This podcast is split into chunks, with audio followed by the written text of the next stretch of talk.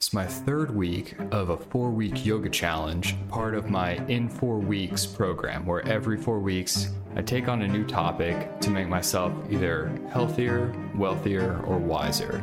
And it's something that I want to capture my experience and provide for you as a gateway to explore each of these topics deeper. Yoga is a mirror to look at ourselves from within. My first experience with meditation was in church. I'm not saying that prayer and meditation are the same thing. They can sometimes have similar sensations and outcomes, but they are fundamentally different. As a teenager, meditation was introduced as a coping technique. My mind is often full of memories and ideas that pull me into the past or leave me dreaming about the future. Meditation has evolved from a remedy to a proactive exercise that balances and strengthens my own mental fortitude.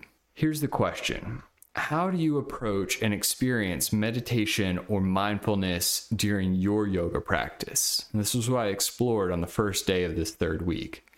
Integrating meditation is one way that I thought of in this process, incorporating moments of stillness and introspection into the yoga practice to deepen my awareness and promote my mental clarity as I process through what was going on in my day.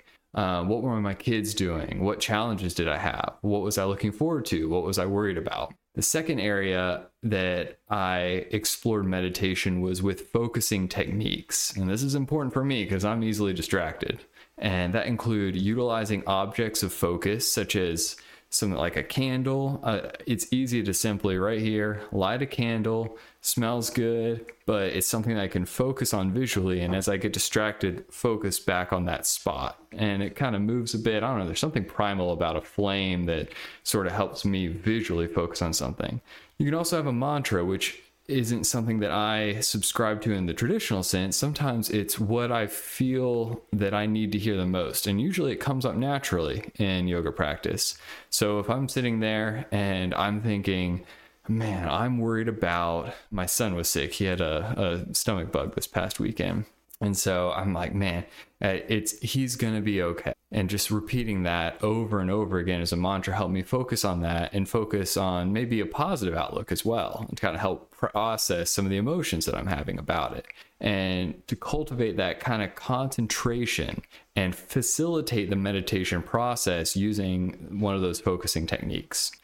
And so the third one would be simply just observing the mind and where it's at. So developing the ability to witness thoughts.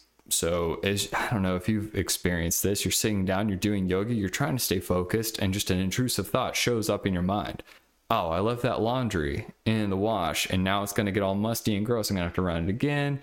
And just observing that thought or emotion without attachment you know, maybe letting it happen to you and then acknowledging it and letting that go, it allows for a greater presence and a deeper meditative experience. Because if you're someone who is sitting there and having those intrusive thoughts and then chastising yourself or kind of beating yourself down over experiencing those, then it's not necessarily, you know, it's not benefiting you. And so it's to take a meditative approach. It doesn't mean eliminating those altogether, but it means those happening to you, acknowledging those thoughts, and then being able to let them sort of drift away. I kind of picture it like a river where one does show up, you can acknowledge that it's there and then let it drift away. And another one will come, but to dwell on it, the dwelling is the hardest part. So, those are three ways that I have personally been approaching my experience of meditation or mindfulness with my yoga practice.